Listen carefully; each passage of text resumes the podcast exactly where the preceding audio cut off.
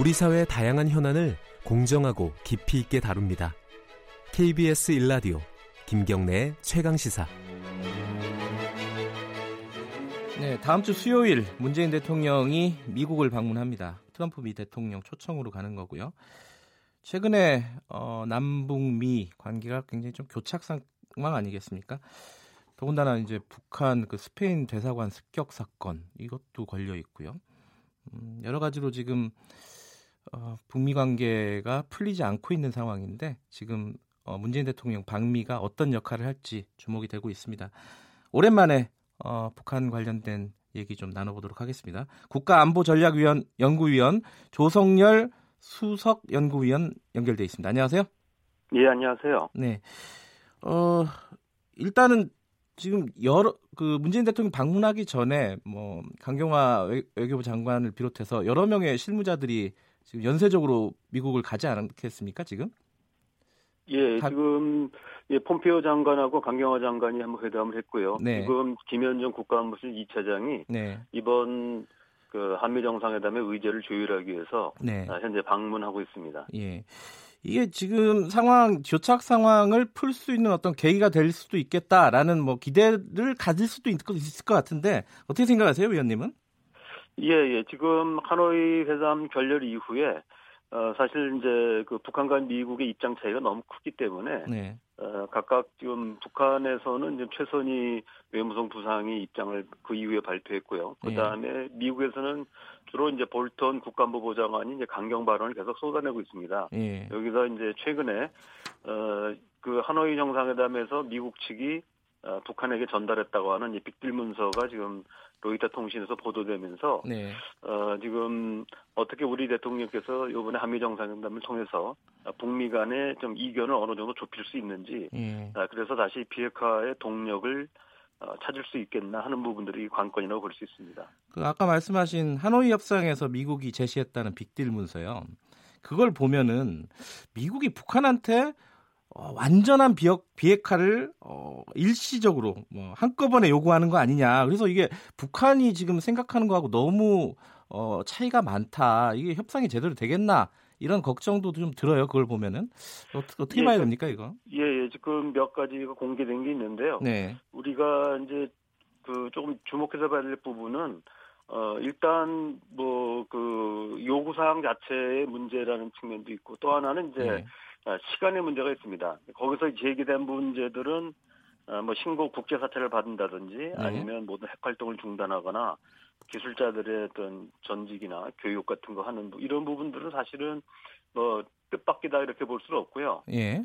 다만 이제 문제가 되는 것은 이러한 부분을 이제 단기적으로 이행할 것이냐 아니면 즉각적으로 시행할 것이냐 이런 차이가 있습니다. 그래서 이 부분에 대해서는 이제 아마 조율이 좀 필요할 거라고 또 보고요. 그다음에 무엇보다 중요한 부분은 볼턴 국가안보보좌관이 계속 얘기하는 것이 핵무기나 대륙간 탄도미사일 같은 미 본토에 위협이 되는 이런 부분만 국한할 것인지 아니면 뭐 생화학무기나 모든 탄도미사일까지 포함시킬 것인지 하는 부분들이 있습니다. 예. 이 부분들에 대해서는 이제 북한이 격렬하게 반발하고 있기 때문에 이 부분들은 상당히 이견을 해소하기 좀 어려운 부분이 아닌가 생각합니다. 그 우리 정부의 절충안이라고 하면은 그 강경화 장관이 얘기하고 있는 빅딜이 아니라 굿 이너프 딜? 이게 좀 어려운 말인데 영어라서요. 이건 어떤 의미를 가지는 거예요? 내용을 좀 소개를 해주시죠. 예, 그러니까 정확하게는 이제 우리 외교부에서 얘기했다기보다는 이제 국가안보실에서 나온 얘기인데요. 예. 굿 이너프 딜이라고 하는 것은 한 번에 일괄 타결하기 어려우니까 네. 일괄 타결하기 이전에 작은 단계에 몇 차례 그 작은 이제 딜을 하고 예. 최종적으로 이제 그 일괄 타결에 도달하는 이런 방식입니다. 이런 부분들은 북한이 요구하는 단계적 합의와 단계적 이행과는 조금 다르고요. 예. 그렇다고 해서 미국이 요구하는 일괄 타결도 아닙니다. 그래서 나름대로 북한과 미국 사이에 타협점을 모색하려고 하는 우리 정부의 기본적인 이제 그 타협안이라고 할까요? 중재안이라고 볼 수 있습니다. 그러니까 합의는 포괄적으로 하되 이행은 좀 단계적으로 하자 이렇게 이해하면 되나요? 예, 그렇습니다. 사실은 이제 포괄적 합의 자체도 아까 말씀드렸듯이 비핵화의 범위와 대상에 대해서 지금 볼턴 국가안보보좌관은 생화학무기나 중단거리 탄도미사일까지 포함시키자는 것이기 때문에 사실은 포괄적 합의도 쉬운 건 아닙니다. 하지만 이제 우리 정부 입장은 일단 포괄적 합의를 이뤄내고 여기서 이제 단계적 이행을 위한 어떤 작은 타결들을 먼저 해서 최종적으로 이제 미국이 원하는 일괄 타결안으로 도출하는 이런 방식이라고 볼 수 있습니다. 근데 궁금한 게 미국에서는요, 그러니까 지금 상황을 보면은 눈높이가 높아졌다 비핵화에 대한.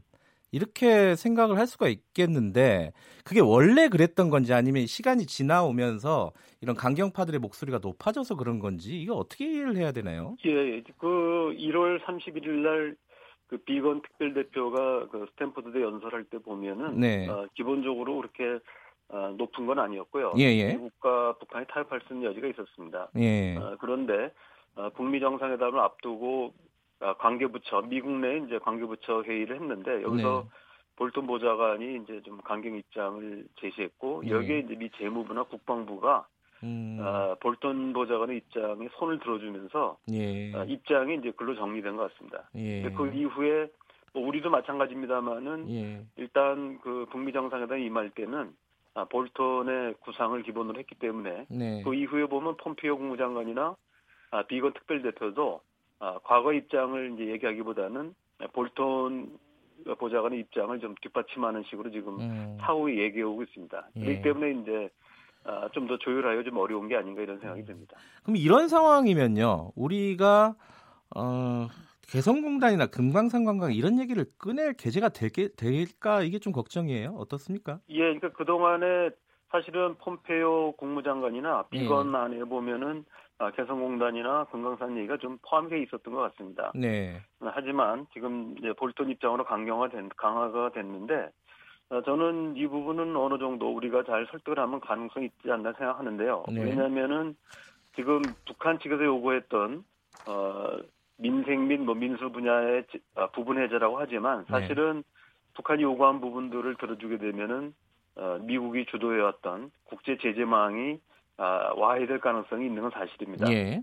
반면에 우리가 얘기하는 부분은 제재 해제가 아니라 사실 제재 면제거든요. 그러니까 원포인트로 해결하는 것이고 이거는 주로 이제 한국에만 적용되는 겁니다. 네. 남북 관계에서만. 예. 그렇기 때문에 이제 미국이 우려하는 국제 제재망이 교란되거나 흔들릴 가능성은 적다 이렇게 볼 수 있습니다. 그런 면에서는 우리 정부가 북한의 어느 정도 비핵화 조치를 얻어낼 수만 있다면. 미국도 이런 그 제재 면제가 가능하다고 보고요. 네. 사실은 이런 부분들은 비건 특별대표나 폼페오 국무장관도 동의했던 부분입니다. 사실은. 근데 이제 볼턴 보좌관의 강경 입장이 이제 득세하면서 네. 사실은 뒤로 배제됐던 것이죠. 그럼 이번에 그 주요 의제 중에 하나로 다뤄질 가능성도 있는 건가요? 그러면? 그래서 일단 그 부분들이 되지 않으면은 네. 우리가 다시 이제 북한과 접촉을 해야 될 텐데 네. 북한을 설득하기가 어려울 겁니다. 그래서 네. 지금 당시만 해도 트럼프 대통령이 코엔 청문회라든지 네. 또 밀러 특검의 보고서 발표가 임박한 시점이어서 상당히 네. 부담을 가지고 있었거든요. 네. 그래서 트럼프 대통령이 볼턴 보좌관의 입장을 손을 들어줬다고 볼 수 있는데요. 이번엔 좀 이제 정치적으로 좀 자율성이 높아졌기 때문에 네. 트럼프 대통령이 우리 대통령의 그 말씀을 상당히 귀를 기울이지 않겠나. 그런 면에서는 어느 정도 그 한미 간에 네. 새로운 안을 만들 가능성이 있다고 생각합니다. 예. 근데 지금 변수가 하나 있지 않습니까? 스페인 북한 대사관이 괴한들한테 습격을 받았는데 그 미국 FBI하고 연계가 돼 있다. 뭐 이런 보도들이 나오고 있어요. 미국에서도 그런 보도가 많이 나오고 있죠. 북한에서는 예. 반응을 했는데 반응은 약간 미온적인 것 같고요. 생각보다는. 지금 이게 어떤 변수로 작용을 할지 그게 좀 걱정일 것 같아요. 예, 그러니까 직접적으로 비핵화 협상과 관련된 부분은 아니고요. 네. 물론 이제 김혁철 대미 특별대표가 스페인 대사회를 했기 때문에 네. 관련 정보를 얻는다 이런 부분이 있겠지만 네. 직접 비핵화 협상에는 뭐 직접적인 영향은 없다고 봅니다. 다만 이제 오히려 네. 향후 북미 협상하는 데서 북한의 입지가 좀 더 강화된 부분이 좀 있습니다. 미국으로서는 일단 뭐 그게 사실이라고 한다면 미 행정부가 국무부는 부인하고 있지만 어느 정도 뭐 다른 기관이 관여된 게 맞다면 미국 입장이 좀 약화될 수는 있거든요. 네. 아마 그런 면에서는 뭐 협상에 직접적이지는 않지만 간접적으로는 뭐 나쁘진 않다 이런 생각합니다. 예. 근데 이게 사실 궁금한 부분이 물론 이제 위원님도 여러 가지 보도나 이런 그 간헐적인 정보에 의해서만 판단을 그렇습니다. 하시겠지만은 예. 이게 전체적으로 북미 회담의 연장선에서 벌어진 사건인지 아니면은 그냥 단순한 돌발 사건인지 이게 좀 궁금하더라고요. 어떻게 보세요, 위원님은? 예, 아무래도 그 정보기관이 개입된 게 사실이라고 한다면 네. 전제입니다만은 그렇다면은 아마도 그 북미 회담을 지원하기 위해서 네.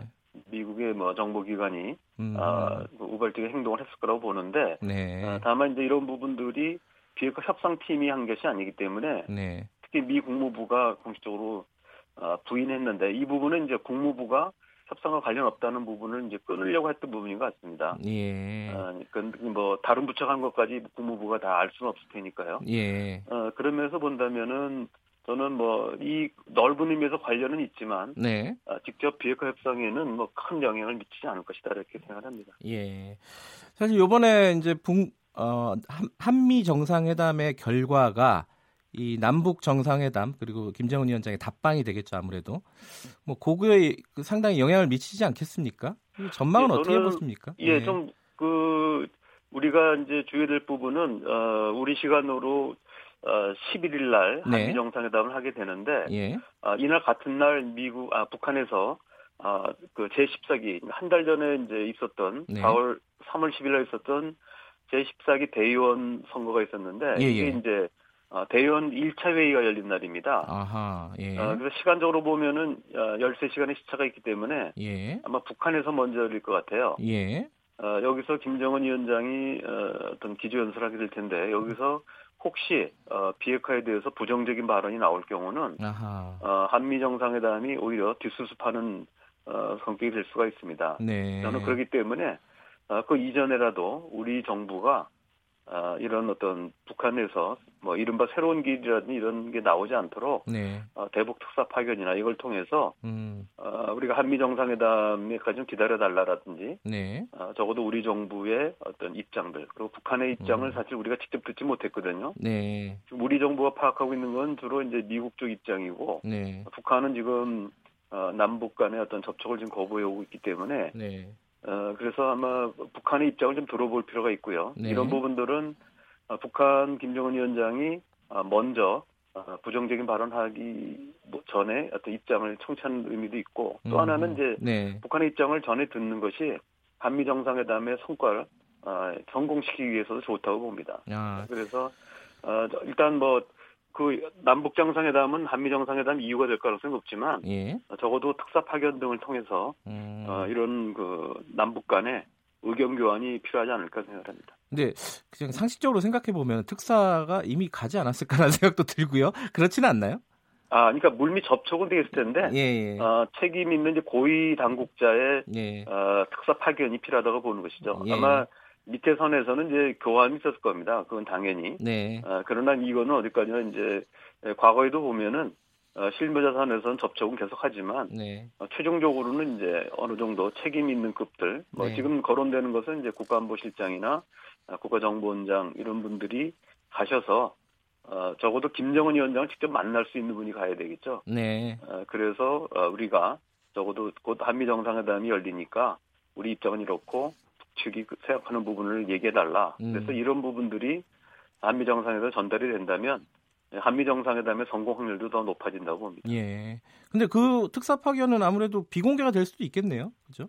아, 그렇진 않죠. 그러니까 지금 그래요? 아까 말씀드렸듯이 예. 실무급에서는 비공개로 접촉이 가능하지만 예. 고위급에서 간다면은 아마 공개적으로 가야 되고 예. 갔다 온 이후에도 이런 부분들은 이제 밝혀질 거라고 봅니다. 그렇지 않으면은 김정은 위원장을 만나기가 어렵거든요. 예. 그러면 그래서 저는 예. 이 부분은 공개적인 활동이 될 거라고 봅니다. 예. 특사 파견이 어떻게 되는지부터 지켜보면은 앞으로의 일정들이나 이런 것들을 한번 점쳐볼 수 있는 그런 게 되겠네요. 예, 그렇게 생각합니다. 예, 알겠습니다. 오늘 말씀 감사합니다. 예, 감사합니다. 네, 국가안보전략연구위원 조성열 수석연구위원과 말씀 나눠봤습니다.